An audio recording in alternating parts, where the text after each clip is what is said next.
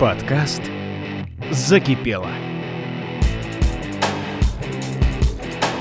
Варим креатив.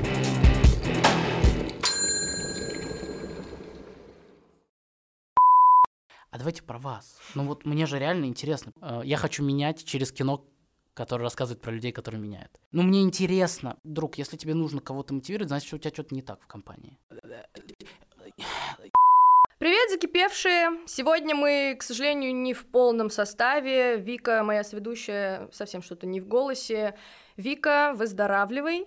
Но на насыщенность выпуска это точно не повлияет, потому что сегодня у нас в гостях человек, ну, очень интересный, у кого жизнь кипит, бурлит, фонтанирует различными проектами. Это режиссер, актер, продюсер Мика Липман в студии. Мика, привет. Привет, спасибо большое, что позвала, Настя. Я вообще закипел, как только ты мне написала. А, Я рад быть здесь, давай поговорим. Приятно. Мик, я сейчас такие вот основные твои виды деятельности перечислила, Мгм. но давай теперь вот философски так зайдем. Кем ты сам себя видишь в первую очередь? Кто такой Мика Липман? Я вообще люблю слово креатор и слово создатель. Оно может быть такое громкое, но в культуре, мне кажется, важно иметь вот эту гибкость, о которой мы все время говорим.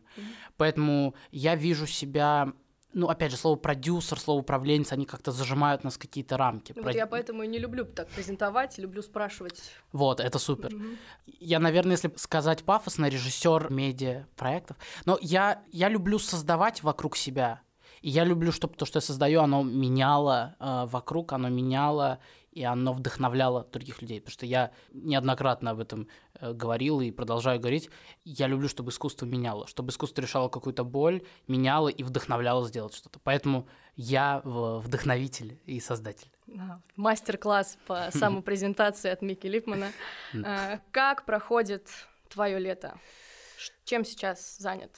Да, очень хорошее лето, очень нравится. А, У меня вообще, расскажу немножко про свою жизнь. Я продюсер, у меня есть э, видеопродакшн, называется PM Production. Мы снимаем рекламные проекты, работаем с агентствами, с разными большими брендами, снимаем рекламу. Сейчас немножко плавно перетекаем в кино и сериалы, но это шаг такой достаточно серьезный, поэтому это происходит плавно. Мы участвуем там, в питчингах, э, в разных конкурсных программах, общаемся с разными продюсерами, кто побольше и с продакшенами покрупнее.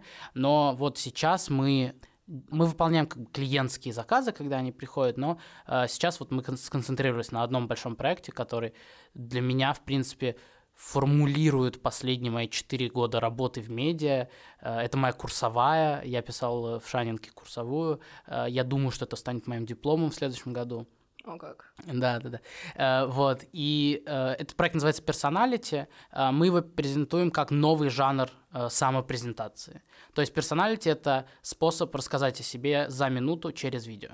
Все твои ценности, все твои идеи, все твои амбиции, весь твой профессиональный опыт, весь твой личный опыт, все, как ты хочешь красочно рассказать о себе, как ты хочешь по-разному рассказать о себе, как ты хочешь раскрыть себя с разных сторон, это и есть персоналити. То есть персоналити это жанр, но если переходить там, в, про- в проектную, э, в проектный уровень, то это услуга, которую у нас можно заказать. У нас будет сайт, у нас сейчас будет э, в середине, я не знаю, когда мы выйдем этот, с этим подкастом, но в середине августа будет э, запуск.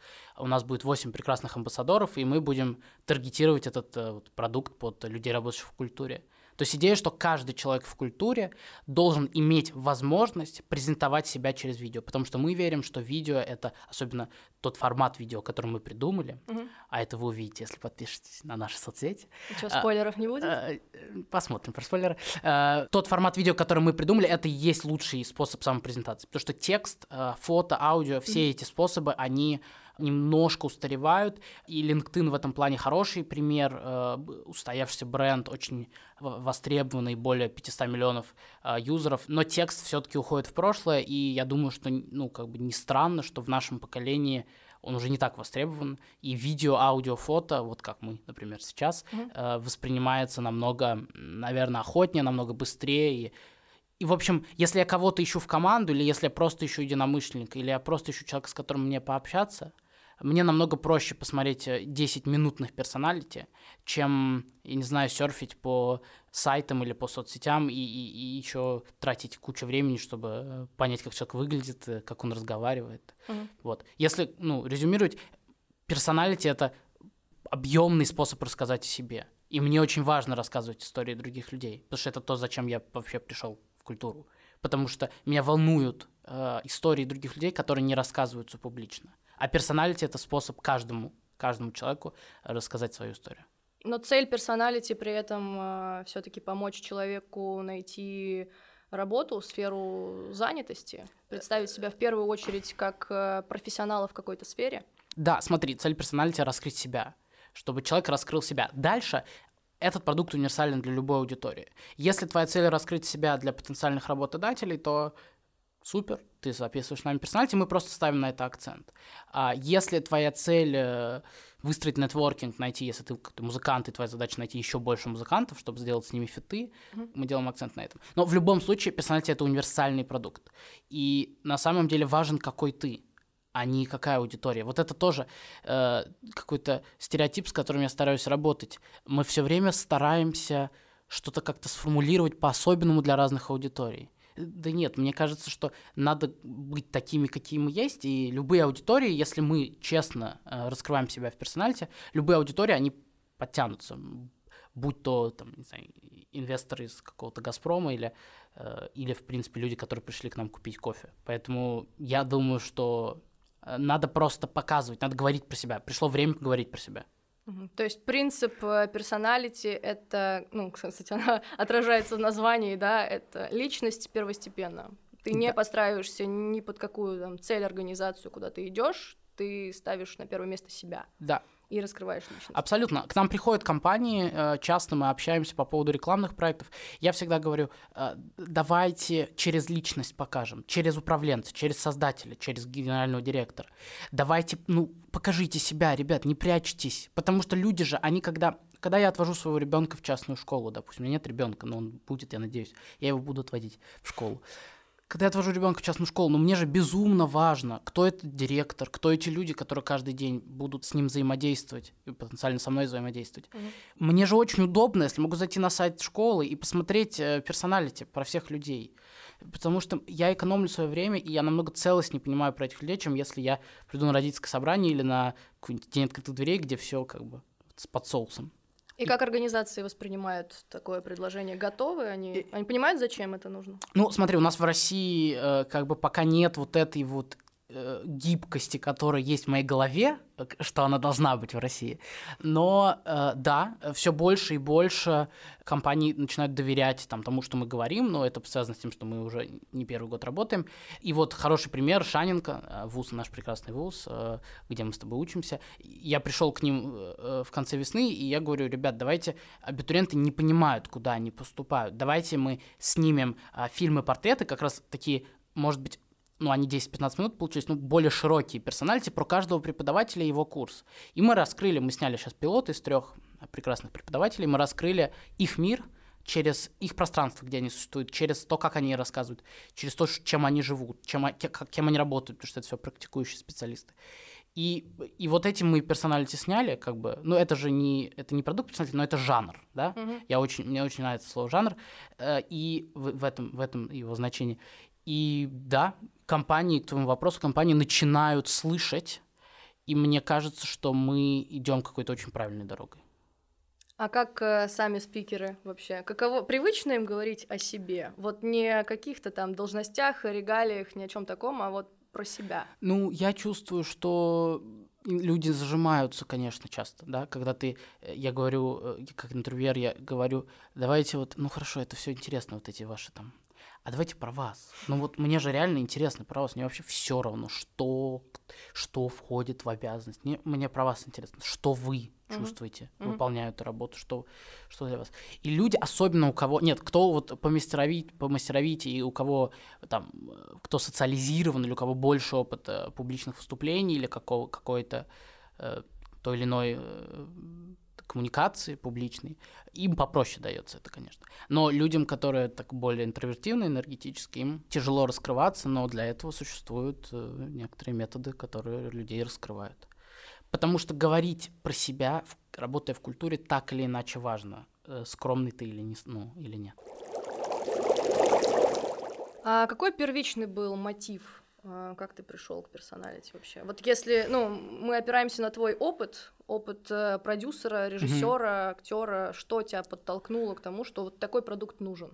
Мы пришли в индустрию рекламную в 2018 году, и мы начали там, работать с разными бизнесменами, снимать для разных компаний еще на уровне там, подростков и очень маленьких бюджетов. я начал замечать, вот особенно там полгода там в Лондоне были, я начал замечать вот этих вот людей, они же, знаешь, они ведут себя все по-разному. У них там у всех какой-то свой домик, какая-то своя там э, жена, какие-то свои клумбы, вот это все. Э, ну, это такое мое киношное. Угу. Это же кино. Ну, вот как говорит мой э, друг режиссер Слава Иванов, он говорит, для меня все кинище. Так это же кинище. Ну, ты посмотри на этих людей. Ты посмотри на этих людей, которые выходят из Москву-Сити с своими пиджачками, с этими своими портфельчиками. Ну, это же потрясающе. И я начал это замечать, и я придумал такой проект, я его назвал «Наши в городе», когда э, идея была в том, что мы будем путешествовать по разным странам и разговаривать э, с людьми из России, которые уехали в эти страны, разговаривать с ними про адаптацию, про разные культуры и так далее. Мы поехали в Лондон, сняли э, пилотную историю э, с моим папой и с двумя еще интересными очень э, гостями. Папа у тебя в Лондоне живет? Папа, да, живет mm-hmm. в Лондоне, занимается там, предпринимательством. Сейчас а, он э, у него еще и ферма.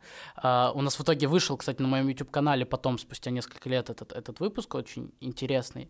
А, ну и мы как бы там раскрывали гостей, это был обычный интервью-формат. Потом мы вернулись в Москву, этот проект, наверное, в силу моей там менеджерской неопытности или непонимания рынка, он загнулся, в общем, он никуда не пошел. И Денис Кудинов, мой партнер сейчас по персоналити, мой вечный партнер и оператор, и соавтор, он сказал, а что если мы запихнем эти наши в городе в одну минуту, и будем предлагать это бизнесменам как услугу, рассказать о себе.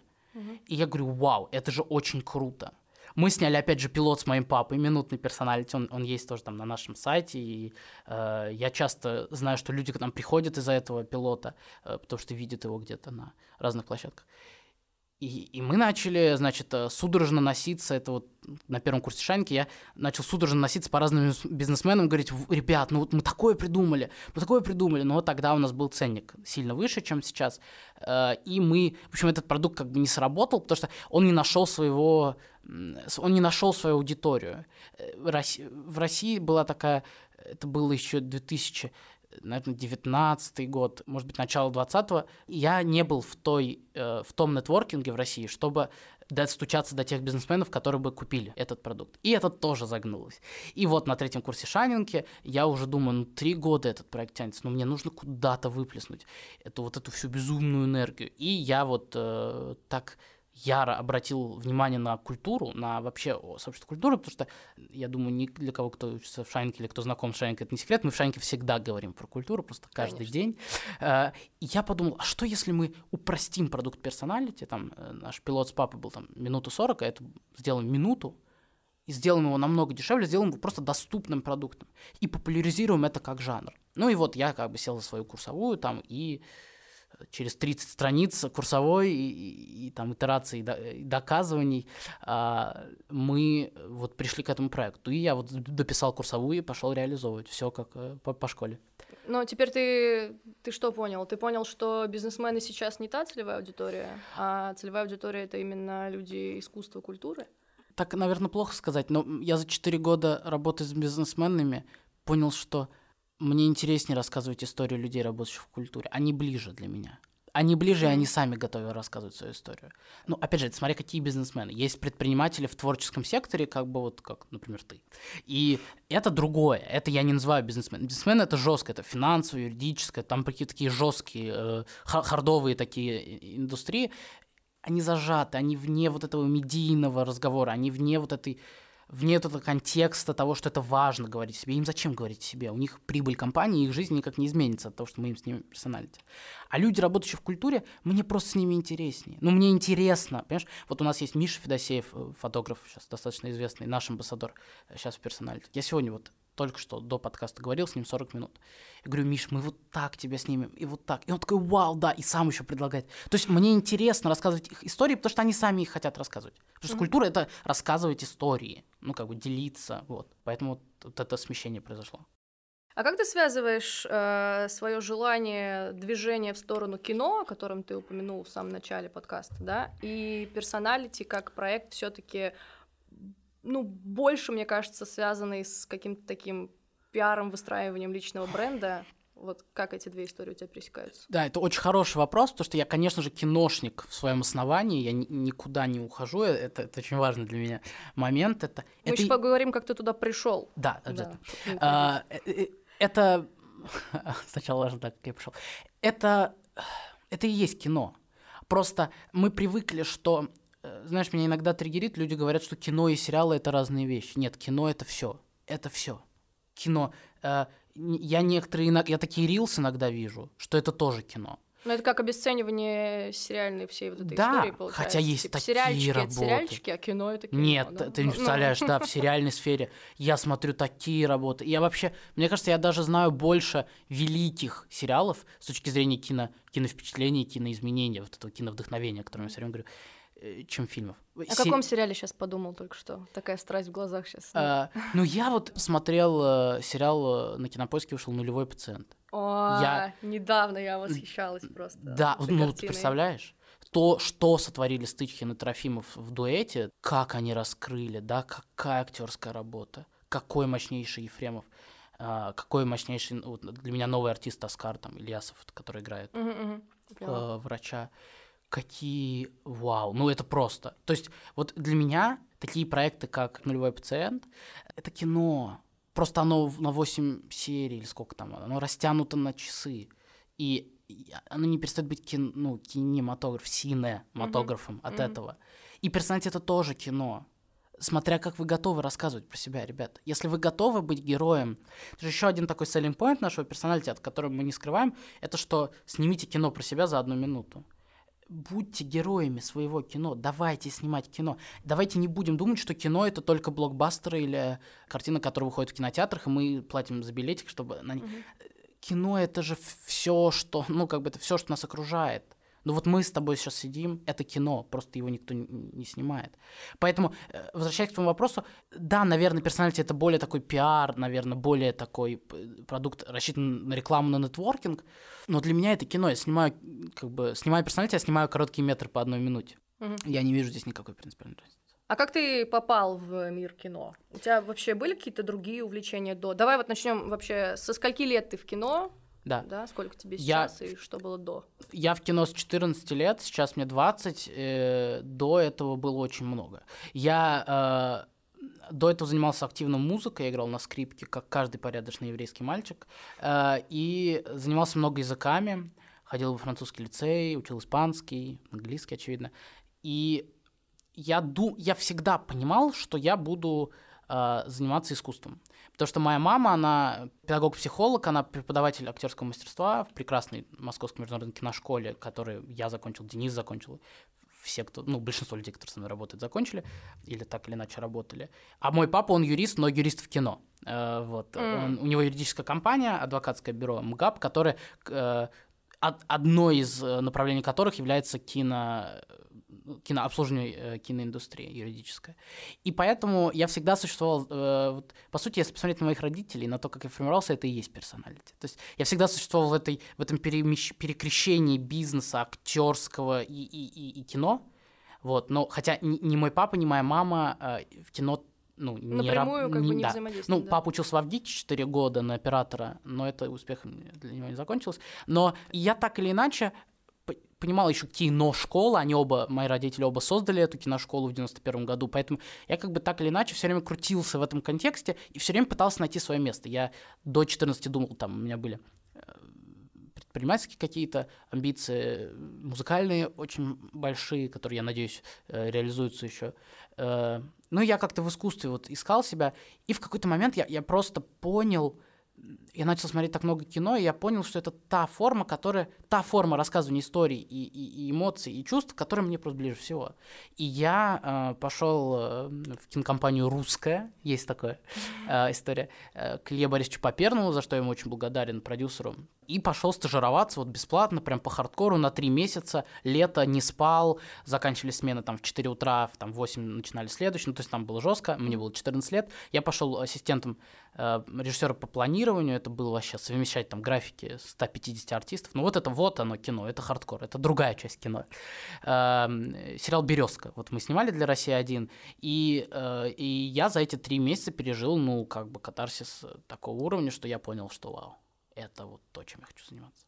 И потом я пошел, значит, я очень хотел в этот момент быть актером, но понимаешь, какая штука? Я так много смотрел на актеров, в том числе там выпускников киношколы и вузов классической вот этой школы, у которых ничего не получается, и мне так страшно стало в какой-то момент. Я подумал, блин, а если я вот сейчас пойду по актерскому пути? Просто актерская школа, 4 года, вуз, это же такая очень узкая история. Ты, поворотов после актерского вуза у тебя меньше, чем, например, после Шанинки.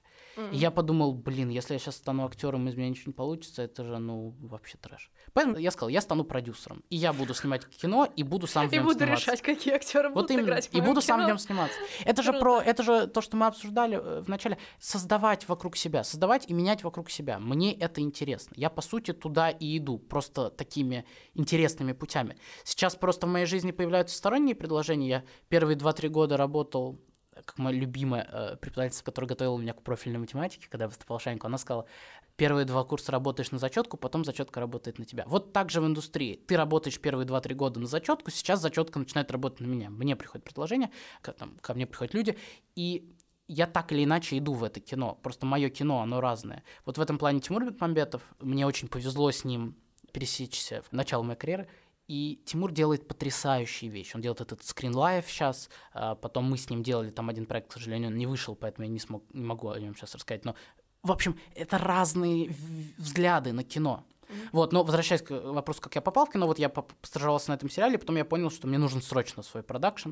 А, позвал Дениса, который тогда еще учился вместе со мной в киношколе на курс старше. Я говорю, давай снимем клип. И мы сняли клип, два клипа а, за 7 тысяч рублей, ну, это очень было. И... Э, Какому-то артисту известно? Нет, нет, нет, на песни, которые нам нравились. А-а-а. Просто, типа, клип для нас, ага, чтобы ага. что было. И потом я через, через Facebook, на самом деле, нашел э, наших первых клиентов, и мы, вот, считаю, уже там летом 2018 года уже начали этот путь как продакшн, и сейчас уже очень разрослись. Вот, поэтому так я попал в кино. А как ты думаешь, э, помогло тебе хоть как-то то, что твоя семья в этой сфере так или иначе э, завязана? Очень сильно помогло, потому что мне кажется, что когда мы формируемся, очень же важны разговоры с окружением, безумно важны, и, и разговоры как бы такого более, не знаю, менторского, наставнического типа, и разговоры просто как дружеские там или... А представляешь, я придумал такой проект. Я каждый раз к э, папе прихожу или приходил и говорил, представляешь, у меня такой проект в голове. Это все персонали, вот эти все, это же я все через него прогонял изначально. Мгм. Поэтому, конечно, безусловно важно вот этот отклик получать. Но я, я, это мне очень повезло с родителями. Я верю, что такой safe place, такой нетворкинг, это вот то, вот, персоналити же это еще безусловно про нетворкинг, потому что люди могут найти друг друга через эту историю. Э, Можно выстраивать и вне семьи. То есть можно строить свои мини-семьи, мини-нетворкинги, которые такие safe, safe places, которые позволяют тебе ну, как-то двигаться в профессии. Ну, то есть все твои, получается, инициативы, они семьей всегда поддерживались, одобрялись, Да, и ты да, да. чувствовал интерес. А, ну, слушай, далеко не всем так везет. Да, я понимаю. Это очень здорово, что у тебя так. Какой совет ты можешь дать тем, кому с этим не так сильно повезло? У кого родители, например, э, ну, не- либо не так сильно интересуются, либо такие конформисты, которые не считают, что если ты идешь какой-то своей дорогой, не протоптанной там поколениями в этой семье, то вряд ли ты чего-то добьешься и считают это каким-то баловством. Что ты можешь сказать от Ну, это интересный вопрос. Я, к сожалению, я не могу посмотреть на это со стороны, потому что... У ну, тебя нет таких знакомых? У меня э, нет, потому что я не такой. Я могу только со стороны посмотреть на это, да. Потому что я не такой, а знакомый есть. У меня есть много друзей и, и близких людей, которым родители говорят, ну что вот это, чем ты занимаешься вообще? Когда ты будешь... Ты можешь устроиться на нормальную работу? Что ты... Ну, это- я слышал истории про, что ты позоришь там семью. Это же все не, ну, не туда. Мне кажется, нам просто нам нужно сместить акцент с наших родителей, с их восприятия нашего, там, нашей деятельности, нашего, нашего мира на себя и свое окружение. И на самом деле это может прозвучать достаточно странно, но я верю в построение окружения. Например, вот Шанинка для меня это такое место, где ты можешь прийти обсудить, вот, вот как пожалуйста, пример, мы с тобой сейчас сидим, э, обсудить там с своими однокурсниками или с преподавателями, с кем угодно, вообще с выпускниками, с магистрантами, обсудить какой-то свой проект или какую-то свою историю. Я думаю, что э, совет какой? Строить или, если не получается строить, попадать вот в эти окружения, прям выбирать может странно прозвучать, но выбирать свое окружение, прям отбирать людей, с которыми тебе хочется общаться, не позволять входить в свое пространство э, каким-то негативным негативно настроенным или каким-то отрицательно очень влияющим людям. Не надо, зачем? Ну, не надо. вот. И поэтому, э, да, такая история. И персоналити, еще раз как бы возвращаясь, для меня это способ, потому что потом моя идея, что персоналити вообще станет, может быть, социальной сетью, может быть, большим сообществом, mm-hmm. где люди как раз э, к нашему э, разговору смогут находить друг друга потому что э, через это персоналити, посмотрев персоналити другого человека, они уже стали ближе, они уже познакомились, они наладили первый контакт, и они первоначально, наверное, могут понять, нужен им такой человек, или они сильно расходятся по ценностям. Mm-hmm. Поэтому, э, заканчивая этот ответ, я стараюсь строить такие сообщества, как раз потому что я понимаю, что не всем так повезло, наверное, как мне с родителями. А, по поводу построения сообщества напрашивается вообще вопрос про команду, да. которая непосредственно вокруг тебя существует, которую тоже выстраиваешь ты. Как ты выстраиваешь отношения в команде? Как угу. ты их мотивируешь? Или считаешь ли ты вообще, что их нужно мотивировать? Они должны быть уже ну, сами такими заряженными? Какие у тебя есть принципы? Есть основные какие-то люди, коренные, просто коренные, которые всегда со мной. Э, один из таких людей это вот Денис Кудинов, про которого я уже везде, просто мне кажется, да. на всех подкастах. Его здесь нет, но... Его здесь нет, но... но присутствует, Но скоро Денис будет на всех просто подкастах. Э, и всех моих интервью, я везде говорю о нем, это очень важно. Э, он мой партнер до той степени, что когда мы находимся вместе на площадке любого проекта, рекламный, вот мы снимали большой рекламный проект на прошлых выходных, или мы будем снимать этой зимой мой первый короткий метр как режиссера, он, конечно же, будет оператором, нам достаточно одного взгляда, чтобы понять друг друга, почувствовать друг друга, понять, что нужно сейчас делать, понять, кому что сказать и так далее. А, то есть есть Денис, это такая коренная угу. основа партнерства. И этого человека мне не нужно мотивировать. Это необъяснимый для меня феномен. Я даже не, не пробую его объяснять. Мне не нужно объяснять. Он достает мотивацию, я не знаю откуда.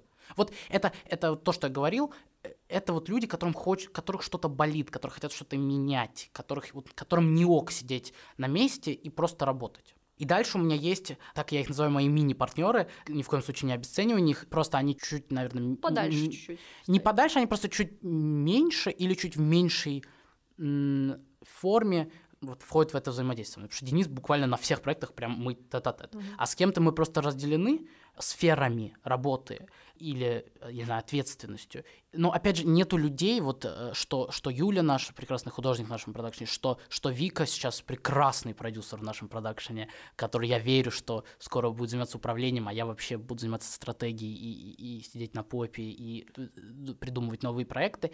Эм, мне не надо их мотивировать. Это вот, знаешь, какая-то странная вещь про мотивацию. Я вообще, честно говоря, не верю в мотивацию. Я не верю, что нужно кого-то мотивировать. Потому что если, друг, если тебе нужно кого-то мотивировать, значит, что у тебя что-то не так в компании.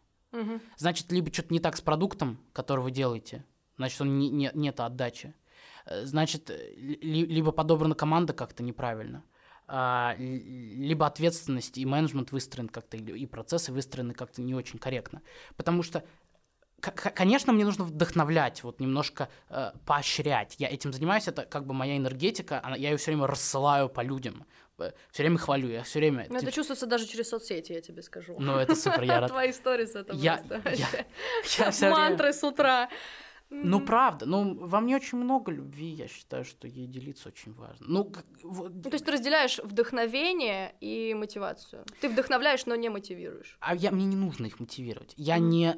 Как странно, вокруг меня не оказываются люди, которых нужно мотивировать. Они существуют в боли. Я, я просто такой бешеный сам по себе что рядом со мной будет скучно человеку, которого еще и мотивировать надо. Поэтому они просто, мы как-то не попадаем друг к другу в поле. Я люблю хвалить, я люблю любить. Это намного сильнее, чем мотивация. Потому что когда ты, ну, когда ты даешь абсолютно искренне человеку понять, что, что ты, ну, ты восторг... Ну, восхищаешься его работой, его профессиональным подходом к делу, то это намного э, важнее и ценнее, ну, чем мотивация. Что такое мотивация? Ну, как бы. Это на самом деле просто любовь и поддержка. и вера. Вот.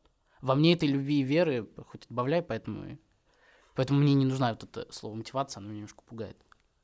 Ну, допустим, провалы. Вот как ты относишься к провалам? Каким? Давай так, вообще хочу поговорить. Есть ли у тебя в опыте э, какие-то Полно. провальные проекты, которые ты считаешь, ну вот прям вообще, ну вот не надо было их делать? Как ты к таким вообще вещам относишься? Как mm-hmm. ты с ними справляешься? И вот здесь тогда, ну давай так, ты лидер э, в любом случае uh-huh. своей, хотя бы своего продакшена, да, uh-huh. по крайней мере, точно.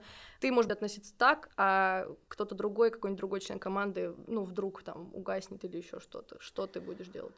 Да, э, про провалы очень интересный момент. Ну, во-первых, надо понимать, что и персоналити до того, как э, стать тем персоналити, который есть сейчас, он два раза серьезно провалился.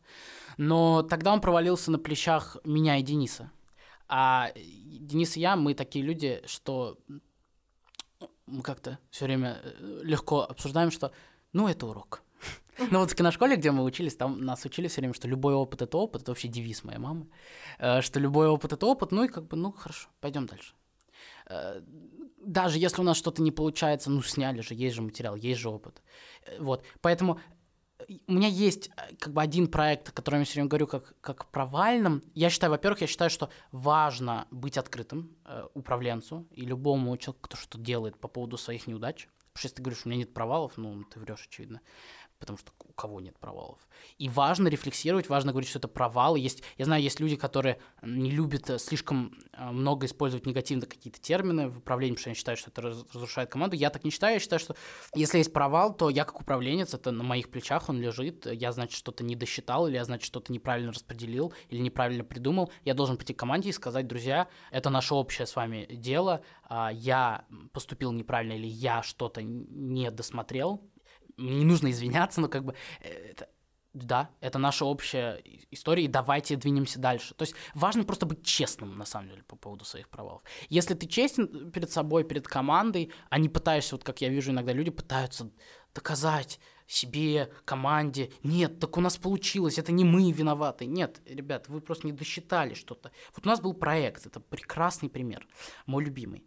А, значит, есть прекрасный, талантливый такой сценарист, э, креатор Виталий Штутман из старшего поколения. В какой-то момент мы с ним сидим на кухне, он говорит, э, вот эти великие разговоры на кухне, он говорит, слушай, я придумал такой формат.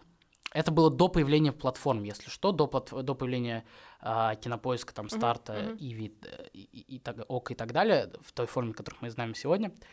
Наверное, был год 17-18, как раз, когда мы начинали. Платформы как бы уже были, но такой яркой популярности они еще не имели. И слово интернет-сериал оно имело определенный смысл. Потому что интернет-сериалов как таковых тогда было мало. Тогда сериалы были телевизионные. Мне надо было ходить к клиентам и проговаривать, что такое интернет-сериал. И вот Виталий мне говорит, я придумал, значит, проект. А, делаем интернет-сериал художественный, но на основе какого-то бренда. Допустим, могу на примере закипело. А, Давай. Допустим, сериал, где герои и героини работают закипело, но только они работают не в закипело каком-то абстрактном. Они работают в настоящем. Это снимается все в самом э, кафе в mm-hmm. Питере. И, э, заходите. Да, заходите. К ним заходят люди. И там у них, ну как, как бы сериал, условно, референс-сериал «Кухня», и там у них происходит эта ну, внутренняя кухня, там отчеты, руководство, все-все-все, только это про настоящий бренд. То есть это такая реклама в виде сериала. Угу. И мы э, вот питчили это Прайму, но, к сожалению, мне было 15 или 16 лет, и я, конечно, провалился полностью, потому что, чтобы такой объем взять, надо как бы иметь опыт. Это я сейчас могу такой проект сделать. Тогда, к сожалению, у меня не было опыта.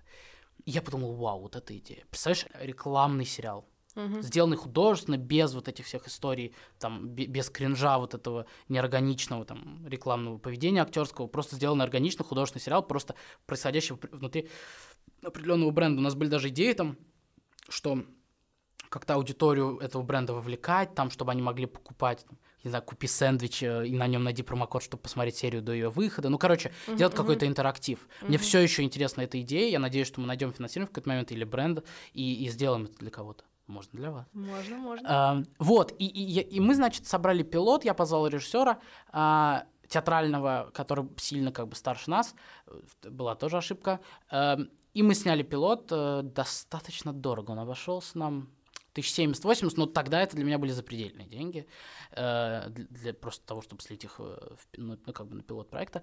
И, к сожалению, это никуда не пришло. Это был прям большой провал, потому что э, мы готовились к этому проекту, я, я, по крайней мере, верил в него, жил им и так далее, и он понимаешь, никуда не вылился. То есть, если персоналити и, и, и наши остальные как бы неудачи или, или провалы, они так или иначе куда-то вылились. У нас, например, был один достаточно неудачный клип, но потом этот клип принес нам такого клиента, не спрашивая как, очень рандомно, mm-hmm. что мы э, были счастливы. Поэтому это единственный, наверное, провал, который вот остался. Вот э, что важно про провалы, не оставлять их не оставлять. Ну, ну выверни как-нибудь. Ну, вы, ну придумай, выверни, сделай новый проект.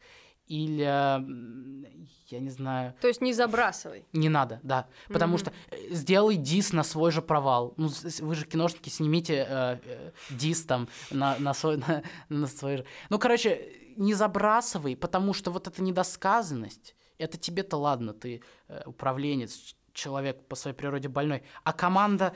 Э, она же не... Ну, если ты не проговоришь с ними, они же ничего не поймут сами. У них, у каждого из них угу. дополнительно свои какие-то мини-боли, мини-зажимы появляются из-за этого. Ну, это как гештальт незакрытый, да. короче. Что-то нерешенное, что-то И они будут тебе это потом... тянется за тобой как... Угу. Как хвост. И они потом тебе будут невротическими вот этими мини-шуточками на других проектах припоминать. Да, да, да, было, было, Мик, было, было. И правильно делают. Ты же с ними не проговорил ничего. Поэтому это наша ответственность, моя непосредственно как управленца, как лидера, как ты говоришь, а, проговаривать неудачи. У продакшенов или там компаний, у которых всегда удачи не бывает. То, через какой ад, я читаю, проходили, а, ну, там, в нашей индустрии, там, я читал книгу про Disney, про Paramount, ну, просто там люди через такое проходили, нам и не снилось это. Поэтому неудачи есть у всех, главное о них говорить. Вот. Это очень мудрое решение. Я что-то не поняла немножко, что за косяк такой ты упомянул. Э, ты сказал, что сотрудничал с кем-то, кто сильно старше тебя, и ты это отметил как какую-то очень такую ну, промах какой-то. Э, да, Поясни. здесь вот про возраст. Я вот э, на прошлой неделе был на подкасте у Андрея Громковского, и, и там э, весь подкаст э, посвящен, значит, э, зумеры против миллениалов. И мы обсуждали весь подкаст, вот эту историю про разницу поколений. Угу. Значит, сразу хочу проговорить, я не эйджист, я а, принимаю людей из всех поколений. Если у меня на площадке будет человек, которому не 20, как мне, мне супер. Но главное, чтобы этот человек не выбивался из-за того, что он сильно старше. Потому что есть многие люди, которых, например, не устраивает э, работать с 20-летними продюсерами. Если тебе 40, и ты в этой индустрии уже с... не то что собаку съел, ты уже лет 30 там находишься, ну или сколько-то. 20-25, а человеку всего 20, то тебя может не устраивать работа. Если человек открыт и готов, то я готов работать с любым, мне не важно, сколько человеку лет. Но просто на том конкретном проекте, во-первых, я сделал ставку на театрального режиссера. Мне тогда казалось, что театральные режиссеры — это круто, если они будут снимать кино. А потом я понял, что немножко не так. Что чтобы они снимали кино, они должны быть, во-первых, такими мощными театральными режиссерами, а во-вторых, у них должно быть желание снимать кино а не просто от, от бездействия, да, там или вот. Поэтому это была ошибка позвать человека, во-первых, из театральной индустрии, во-вторых, ему было там 40-50, а нам было всем, ну, типа 20. И мы не сработались. Это вообще очень интересная история, вот э, учитывая, что ты пришел вот во все это дело, как ты говоришь, что-то в 16 лет, 17, 15, 15 да, даже 15. Угу. Э, как вообще как ты думаешь, как тебя воспринимали? Ну, потому что очевидно, что э, какой-то там пришел, короче, сейчас что-то будет такое несерьезное, да, я-то э, с высоты своего опыта и там сединами потрясу, и, ну... Ну, да, мне было тяжело сначала очень сильно. Первые несколько лет, там, я говорил, что нам э, мы приходили снимать разные компании, где-то даже говорили, э, что за дети здесь ходят, э, там. Есть же вот эта история с эйджизмом, она есть, и она повсеместна, вне зависимости от страны, контекста или индустрии. Мне было тяжело, особенно первые 2-3 года, а я еще потому, что младше всей своей команды, э, им всем 21, 22, 23, а мне прям только что исполнилось 20, и поэтому у меня были еще подкольчики в мою сторону еще и от команды, я uh-huh. прилетала. Поэтому, да, было тяжело, но в какой-то момент я просто подумал, ну и что? Я, я просто я перевел это из э, какого-то переживания, что меня очень волновал вопрос возраста. Мне всегда говорили, что я слишком маленький или не взрослый, или так, так или иначе. И я просто перевел это из своего переживания в свое преимущество. Я, я начал думать просто по-другому. Я начал думать, ну хорошо, у меня впереди-то, ребята, еще побольше, чем у вас. Поэтому я как бы начал, может быть, так плохо говорить, но я начал использовать это как свое преимущество. Не против них, а за mm-hmm. себя. Mm-hmm. Ну и в какой-то момент просто стало проще, потому что, как я говорил, мое портфолио и мои проекты начали говорить за меня. То есть вот э, я поработал там хм, полтора-два года на Skyeng, и после Skyeng уже появилась какая-то узнаваемость. Э, там, а там что ты делал? Э, мы делали... Было вообще интересно, потому что у меня был кастинг, сказали, что Skyeng открывает, у них же есть YouTube-канал, где mm-hmm. взрослый, где Таня Старикова и Дэнни э, ведут его. А есть, они сказали, что они открывают подростковый канал, они ищут ведущего. Я со своим английским, британским туда залетел и полтора года снимался для них как ведущий, э, просто рассказывал, у меня был сценарий, я рассказывал, ну, снимался как, как хост и рассказывал всякие истории. И это повысило мою... Э, ну, как бы узнаваемость немножко повысила мою медийную узнаваемость, но э, сильно повысила мою узнаваемость внутри индустрии. Потому что когда я теперь с людьми встречаюсь, они говорят, о, да, я видел тебя там на Skyeng. И это вот как бы тем самым они подтверждают мою вот эту экспертность, хотя они ее не подтверждают тем самым, потому что я на Skyeng делал какие-то вещи, которых я сейчас не делаю, и там вообще ничего связанного с продюсированием не было, но, ну, так или иначе, мои проекты, там, потом мы сняли рекламу для Перекрестка, это был большой, как бы, прорыв, сейчас у нас есть тоже, пока не могу говорить, но большие клиенты, которые с большими именами, большие бренды, и они со временем просто начали заменять бренды говорить, и люди начали уважать за, ну или там, не спрашивать. Короче, возраст отошел на второй план, когда появились большие проекты. А говоря о больших проектах э, и брендах, ага. э, вот у меня небольшое противоречие есть. Ты говоришь о важности э, личности, и тебе нравится рассказывать истории людей. Угу. А ты воспринимаешь бренд как э, тоже такой единый организм? Или наоборот, э, ну просто есть такие, которые там, типа, наконец-то мы ничего не делаем для компаний. Ну вот условно, и мы работаем там с людьми. Или там, э, я не знаю, мы не хотим делать больше рекламу, ура, мы не снимаем там свадьбы, мы снимаем кино, наконец-то. У тебя кто-то есть? Или, или это никак не противоречит одно другому? Хороший вопрос. Я думаю, что это не противоречит. Ведь... Э рассказывать истории людей это моя э, вот эта ну боль. В смысле, это мое желание. Угу. Это просто то, на чем я делаю акцент. Это то, к чему я стараюсь приводить наши проекты. Это то, какие проекты я стараюсь притягивать. А рекламный, рекламная деятельность нашего продакшена и зарплаты моей команды, и их жизнь, и их, э, то, что им нужно кормить их там, угу. Э, ну, пока еще не семьи, но и себя, и партнеров, и, и так далее, и оплачивать ипотеку и так далее, это совсем другой запрос. Я, я же не могу сказать, ребят, э, все, мне нравится рассказывать истории людей, мне не важно, что нравится вам, теперь мы будем рассказывать истории людей и сидеть э, без денег. Ну, угу. конечно, мы не будем сидеть без денег, но как бы сидеть на, на меньших там зарплатах. Угу. Конечно, э, рядом мы должны делать какую-то коммерческую деятельность, которая приносит нам больше денег, потому что коммерс так или иначе приносит больше денег в любой индустрии, он реклама для этого и есть реклама. Поэтому мы существуем там для денег, и мы очень органично делаем этот переход. Я не вижу здесь, ну, как бы, какого принципиального противоречия. Цен, угу. По ценностям точно. Ну, то есть, в общем, э, так, э, как бы, такая коммерческая подушка, которая обеспечивает как раз-таки то, чтобы творчество как-то развивалось Конечно, и жило. Потому что э, это очень хорошо, что ты про это сказала, потому что э, я, я на своем пути общался с большим количеством людей, которые говорили, что нет, это, это все продажно, это все не настоящее, это все вот, это вот фальшивое, это не искусство. А это и не искусство, ребят, это коммерция. Вы просто свои навыки применяете, чтобы зарабатывать деньги. Ну, или можно сидеть без денег, есть еще вариант, но я так понимаю, что не, все, не устраивает. Поэтому э, это важно разделять, но, но важно говорить, важно как бы, ну не надо врать. Вы же, ну мы же хотим зарабатывать. Да, так приходится иногда зарабатывать. Мы же не снимаем ничего позорного. Приходится иногда делать большие проекты для брендов. Мне супер нравится их делать. Э, я же не везде с этой своими личностями и историей людей. Мне очень нравится снимать э, большие проекты для брендов не только с точки зрения денег. Я узнаю что-то новое, э, разговариваю с новыми людьми, там какие-то новые интересные истории узнаю от агентства, от заказчиков. Просто это же тоже про вот эту разность. Надо иметь разность. И надо зарабатывать все-таки. Надо говорить об этом в открытую. Не надо врать. И быть честным, да. Да, конечно. А, Так, знаешь, э, слушала недавно подкаст, ты, кстати, его тоже уже сейчас упомянул в, ранее, подкаст Андрея Громковского с твоим участием. Мгм. И Мне там очень отозвался твой тезис о постоянном раздражении. Мгм, Ты говоришь, мгм. что у творческих людей, а, что-то создающих, всегда присутствует вот это чувство раздражения, когда что-то не устраивает и что-то всегда идет не так, как Мгм. надо.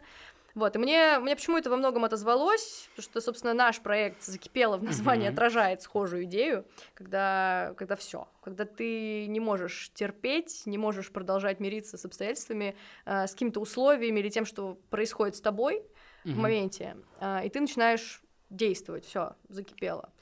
Вот относительно чего у тебя закипело и что ты хочешь изменить? О, это супер.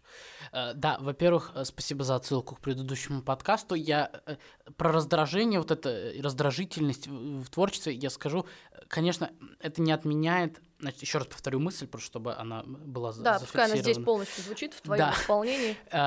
Э, Я верю, что каждый человек, который приходит в искусство, так или иначе решает какую-то боль. Какую-то боль свою или какую-то боль или проблему, которую он чувствует или видит вокруг.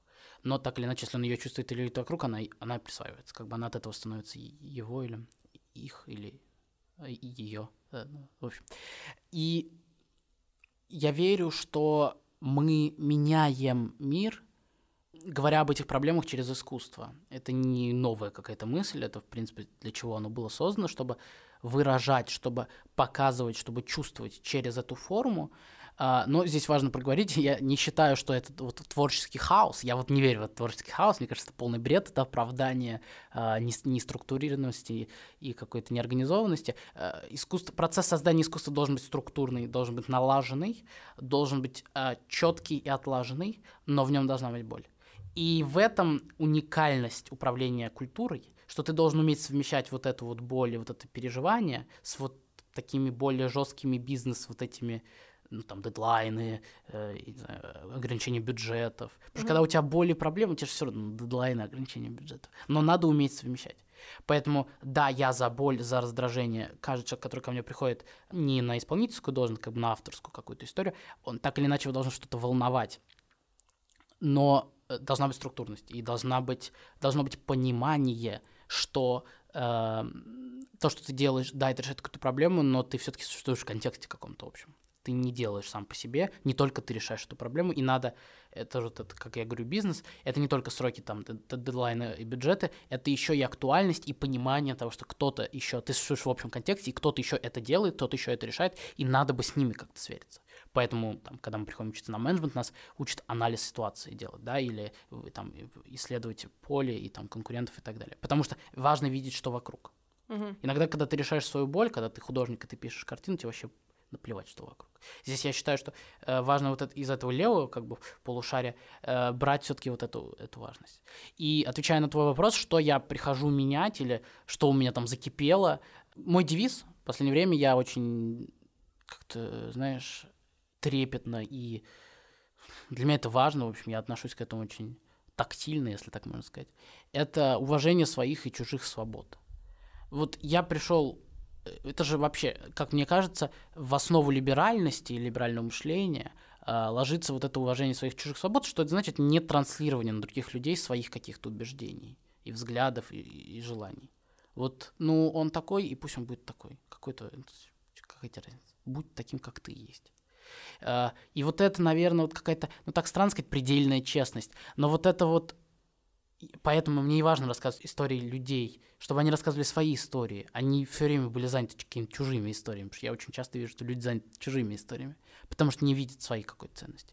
Поэтому что я пришел менять там, или от чего у меня закипело, я очень хочу делать искусство, делать кино про уважение, про понимание, про то, чтобы слышать, про то, чтобы чувствовать себя свободным, и про то, чтобы кино, э, я хочу менять через кино, которое рассказывает про людей, которые меняют. Я хочу, чтобы, да, я хочу, чтобы было больше, ну, как сказать, странно, вот и пафосно очень звучит, меньше агрессии, больше понимания, но э, больше вот этого созидания от проблемы, а не созидания от того, что надо что-то просто делать.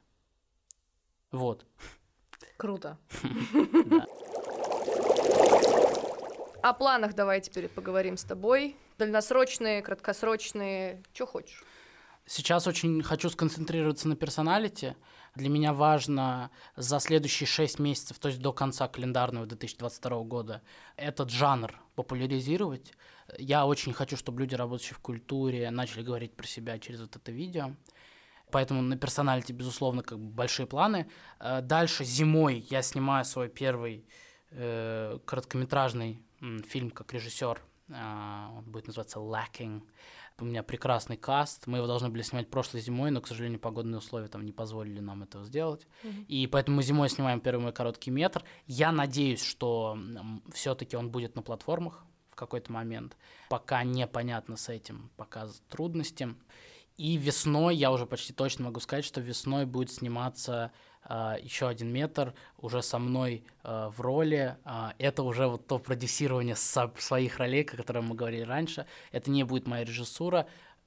Опять же, я пока не могу говорить имя, но это, скорее всего, будет достаточно известный человек, который попробует себя в роли режиссера. И э, я очень рад, что мы вот переходим в эту сферу фильмов.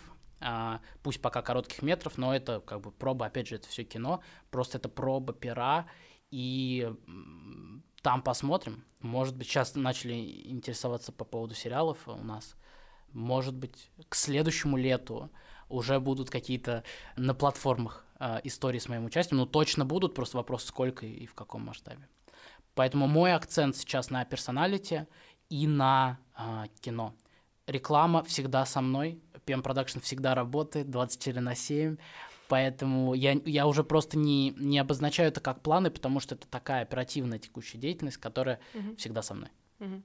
И какие ближайшие планы по персоналити? Да, э, персоналити э, очень важно. Проект э, вот уже 4, 5, 6 августа будет большой штурм в соцсетях. Я думаю, что он уже произошел, когда вы это слушаете, в зависимости от того, когда это выйдет. Все, инста ляжет.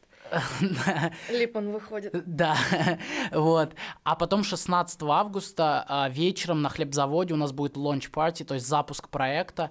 Придут наши 8 амбассадоров. Это большие ребята из медиа, громкие, яркие герои. Они будут презентовать свои персоналити.